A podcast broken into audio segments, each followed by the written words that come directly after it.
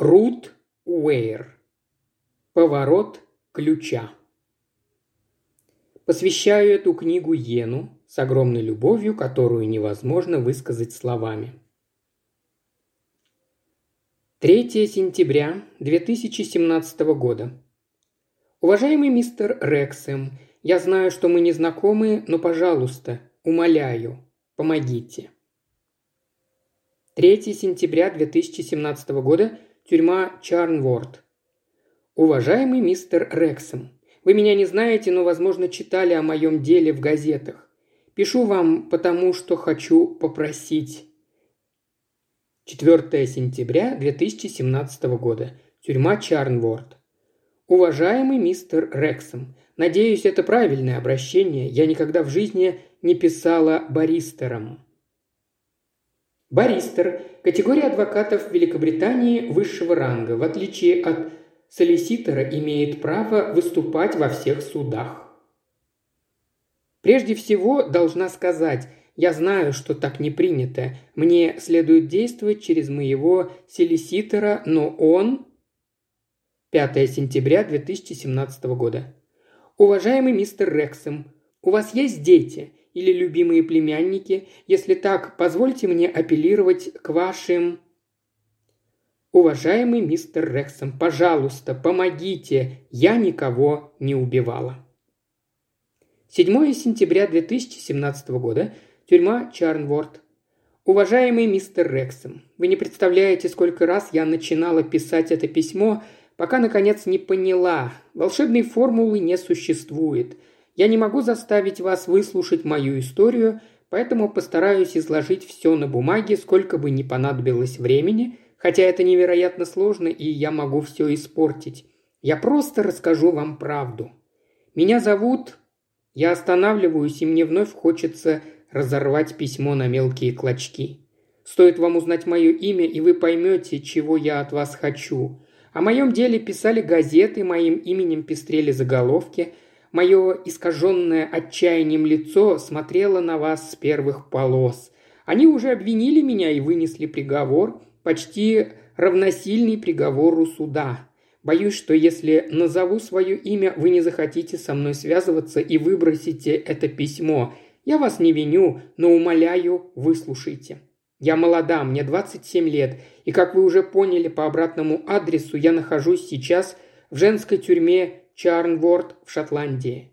Я никогда не получала писем из тюрьмы и не знаю, отличаются ли они от обычных, но думаю, мое местонахождение станет вам известно еще до того, как вы вскроете конверт. Однако вы можете не знать другого. Я ожидаю суда. И уж точно не знаете, что я невиновна. Да-да, все так говорят. Все, кого я здесь встречала, невиновны, кого не послушай, только в моем случае. Это правда.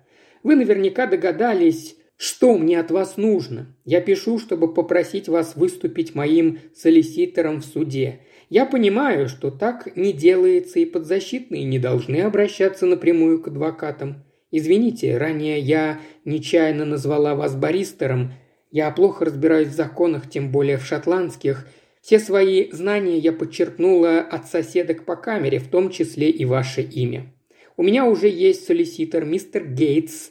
Насколько я понимаю, адвоката, который будет защищать меня в суде, должен найти он – но я оказалась здесь именно из-за мистера Гейтса. Я его не выбирала. Его нашли полицейские, когда я испугалась и заявила, что не буду отвечать на вопросы, пока мне не предоставят адвоката.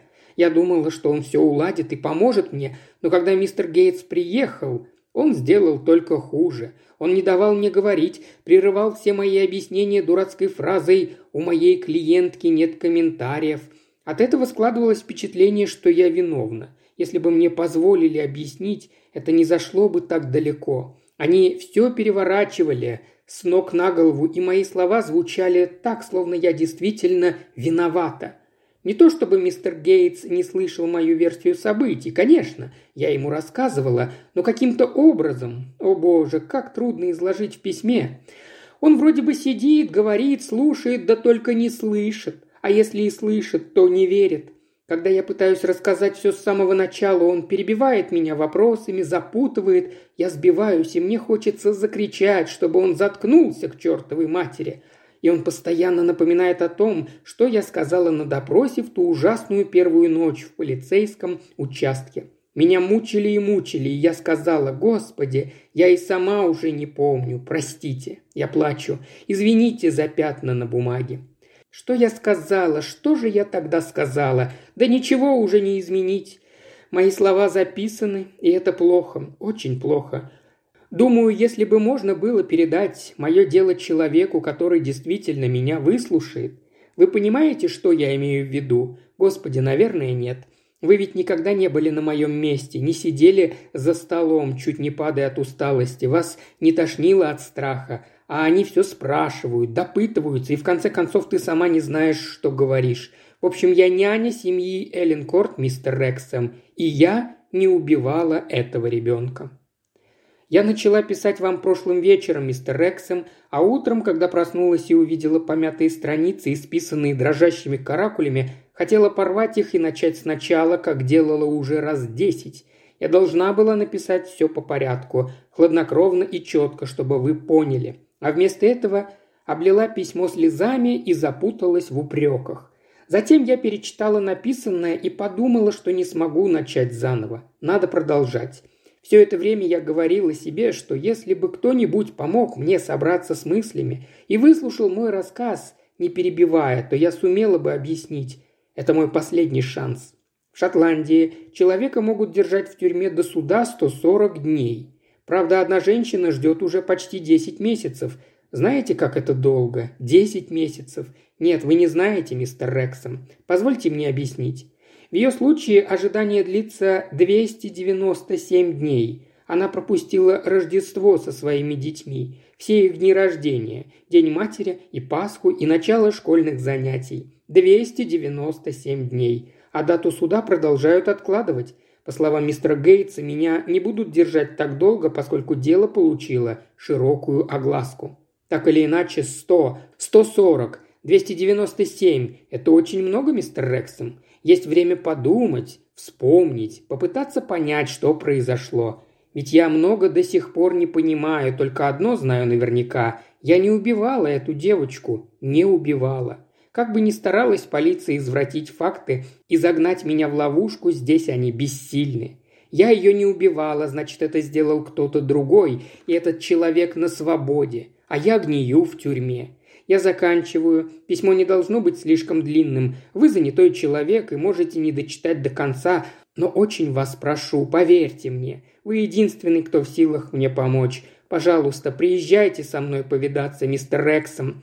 Позвольте объяснить вам мои обстоятельства и то, как я запуталась в этом кошмаре. Если кто-то и сумеет убедить присяжных, то только вы. Я внесла ваше имя в список посетителей, а если у вас есть вопросы, можете писать на этот адрес. Я никуда отсюда не денусь. Ха-ха. Извините, я не хотела заканчивать письмо на шутливой ноте. Ничего смешного нет. Я в тюрьме, и мне грозит. Нет, не хочу даже думать, и не буду. Меня не могут осудить, ведь я невиновна. Нужно просто всех в этом убедить, начиная с вас – Пожалуйста, мистер Рексом, скажите, что согласны мне помочь. Умоляю, напишите мне. Не хочу показаться мелодраматичной, но вы моя последняя надежда. Мистер Гейтс мне не верит. Это написано у него на лице. Мне почему-то кажется, что вы поверите. 12 сентября 2017 года. Тюрьма Чарнворд. Уважаемый мистер Рексом, с момента написания моего письма прошло три дня, и не стану скрывать, никогда в жизни я не ждала ответа с таким пылким нетерпением. Каждый день, когда приносят почту, у меня замирает сердце, и я начинаю отчаянно надеяться. А вы не даете о себе знать. Простите, это уже какой-то эмоциональный шантаж, я не хотела. Понимаю, у вас много других дел, а со временем отправки моего письма прошло всего три дня, но я почему-то надеялась, что шумиха в газетах, которая не принесла мне никакой пользы, хотя бы сделала меня в некотором роде знаменитостью, что позволит моему посланию не затеряться в потоке других писем, полученных вами от нынешних или будущих клиентов и от всяких психов. Неужели вас не интересует, что случилось на самом деле, мистер Рексом? Меня очень. Так или иначе, прошло три дня, по-моему, я об этом уже упоминала, и я начинаю беспокоиться. Здесь особо нечего делать, у меня полно свободного времени, чтобы размышлять, мучиться и предполагать худшее. Несколько последних суток я именно этим и занималась. Волновалась, что вы не получили письмо. Или тюремные власти его не передали. Не знаю, могут ли они поступить так без моего ведома. Или что я плохо объяснила. Больше всего меня тревожит последнее, ведь если так, то я сама виновата. Я старалась писать коротко и ясно, но теперь думаю, что зря. Вам нужны факты, подтверждающие мою невиновность. Вы ведь не можете верить мне на слово. Когда я попала в тюрьму, остальные заключенные, не стану кривить душой, казались мне людьми из другого мира. Нет, я не считала себя лучше их, просто они были здесь на своем месте, что ли.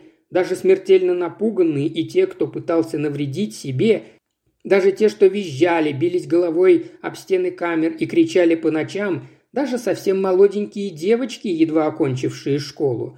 Они, не знаю, как объяснить, мне казалось, что они здесь в своей стихии, с бледными, изможденными лицами, зачесанными назад волосами и смазанными татуировками. Весь их вид указывал на то, что они виновны. Я другая. Прежде всего, я англичанка. Я не понимала, чего от меня хотят, когда они злились и начинали кричать что-то мне в лицо на своем странном жаргоне. Кроме того, я отношусь к среднему классу. Это написано у меня на лбу, а самое главное, я никогда не сидела в тюрьме и не знакома ни с одним человеком, сидевшим в тюрьме. Здесь существуют особые правила, свои секретные коды, свои подводные течения. Я не понимала, что произошло, когда в коридоре одна заключенная передала что-то другой, и на них набросились охранники. Не понимала, когда может начаться драка и кто станет бросаться на людей. Не понимала, от кого надо держаться подальше. Не знала, как одеваться и как себя вести, из-за чего тебе могут плюнуть в лицо или ударить. Не знала, что может спровоцировать охранников. Я по-другому говорила, не так выглядела, вообще казалась себе не такой, как они. А однажды в уборной я увидела женщину с бледным, ожесточенным лицом и гладко зачесанными назад, как у всех остальных, волосами. Она шла прямо на меня. Ее глаза напоминали два холодных гранитных осколка. Моей первой мыслью было, что незнакомка страшно рассержена и опасна. Я даже подумала, что лучше пойти в другой туалет, и вдруг сообразила, что смотрю в зеркало, на собственное отражение – Осознание, что я ничем не отличаюсь от других заключенных, втянутых безжалостной системой, должно было повергнуть меня в ужас. Как ни странно, оно мне помогло. Я по-прежнему чувствую себя не на своем месте, я для них чужая. Наверное, вам известно, в тюрьмах не любят людей, совершивших преступления против детей. Разумеется, я им сказала, что попала сюда по недоразумению, но я знаю, что они думают. Все так говорят. Уверена, вы тоже так думаете. Понимаю ваш скептицизм. Мне ведь не удалось убедить полицию. Я здесь, без права выхода под залог, значит виновата. Только это неправда. У меня есть 140 дней, чтобы вам доказать. Все, что я должна, рассказать правду спокойно и четко. Все началось с объявления. Требуется опытная няня в большую семью с проживанием. А нас – Работающие родители четверых детей, живем в красивой, но достаточно отдаленной местности на шотландском высокогорье. Мать и отец совместно руководят небольшой архитектурной фирмой. А вас? Мы ищем опытную няню, которая умеет ухаживать за детьми любого возраста, от младенца до подростка.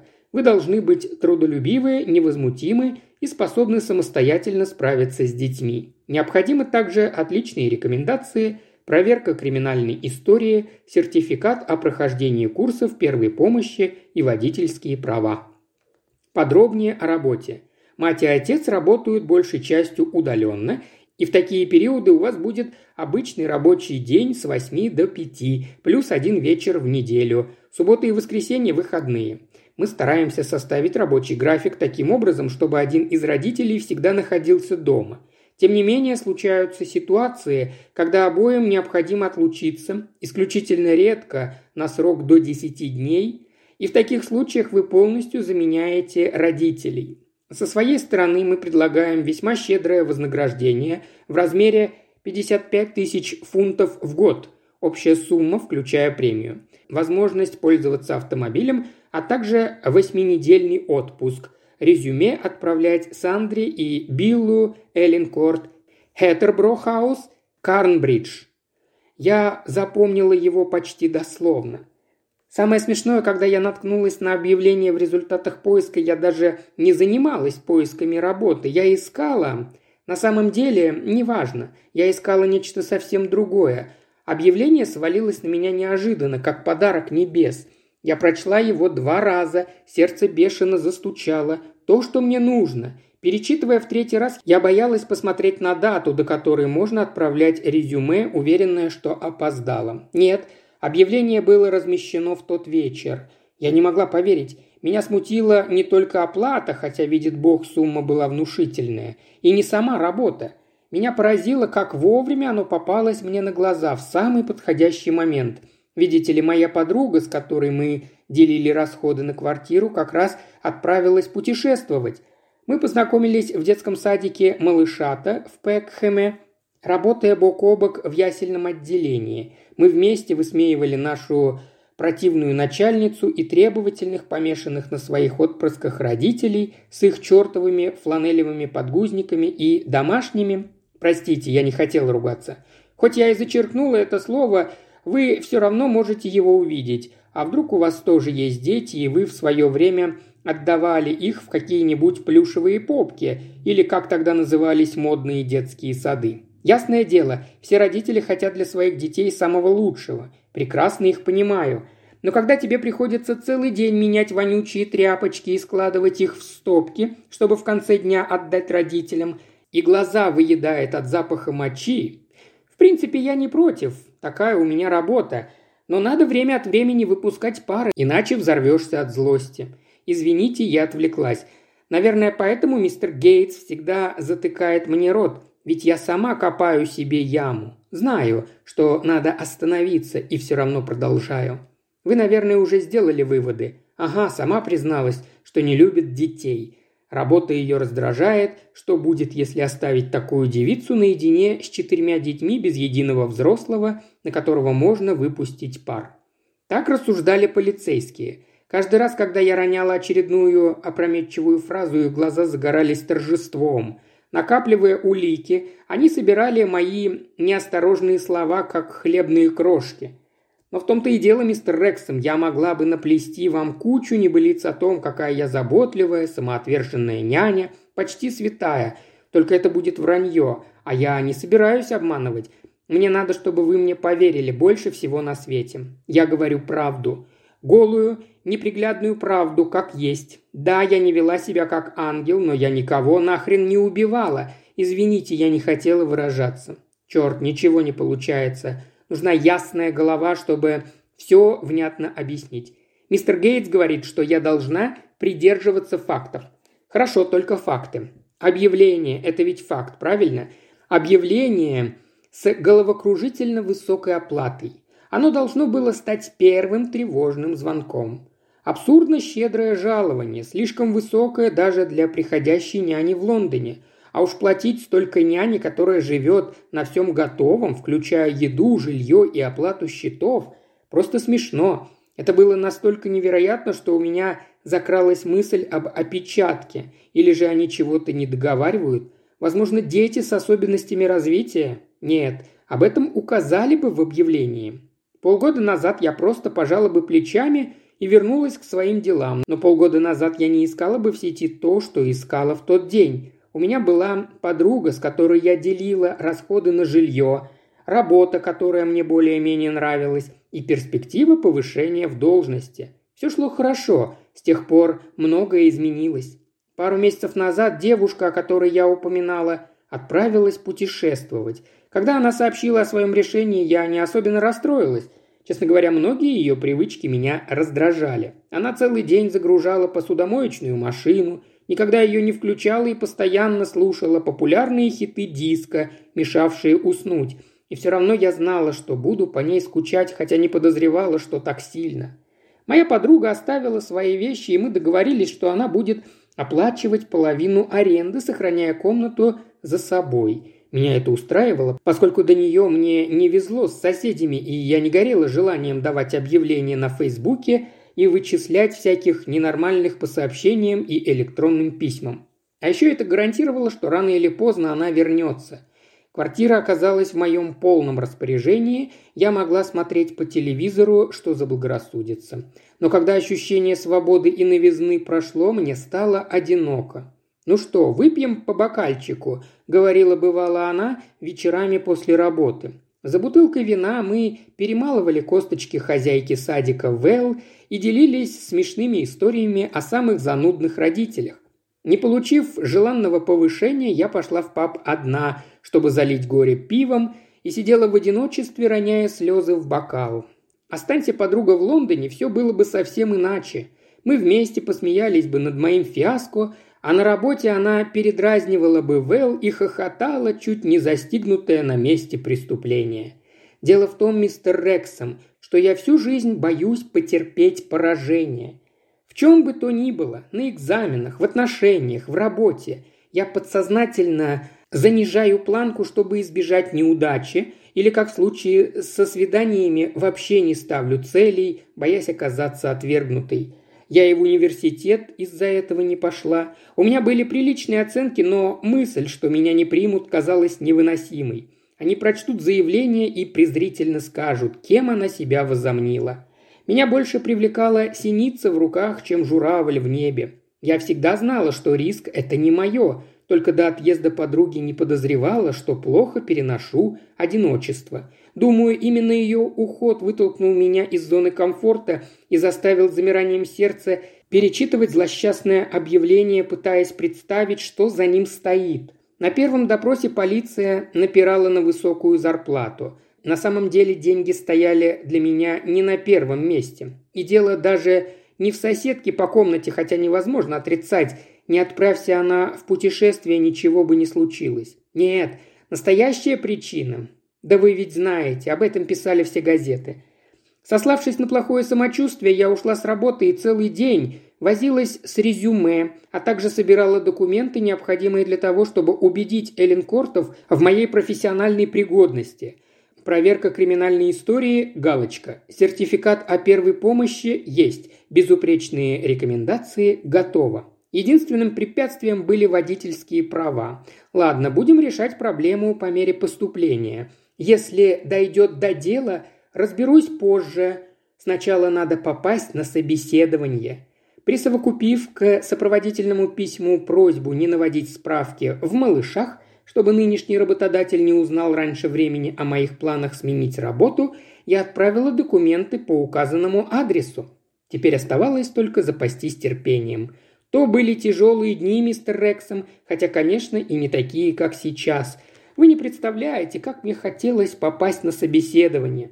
Я начала это осознавать только после отправки документов. С каждым прожитым днем надежда угасала, и я с трудом – подавляло желание связаться с Эллен Кортами и попросить ответа. Я не сделала этого только потому, что понимала, нельзя показывать свое отчаяние. А через шесть дней пришло письмо.